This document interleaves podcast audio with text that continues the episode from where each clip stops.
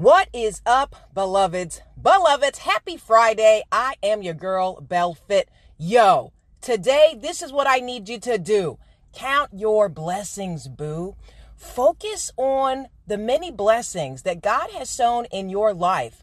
No, you are not where you are going to be. However, you certainly aren't where you were. So, in contrast to, let's say, the past five or 10 years, what are three things that have changed in your life? How have you increased? And don't just look at your physical assets, look at your virtues. For example, I have a lot more patience now than what I used to. And patience allows me to finish my race and run it with grace. With that said, God bless you in fitness, health, and in spiritual wealth. I am your girl, Bell Fit, and we are the Black Sheep Believers.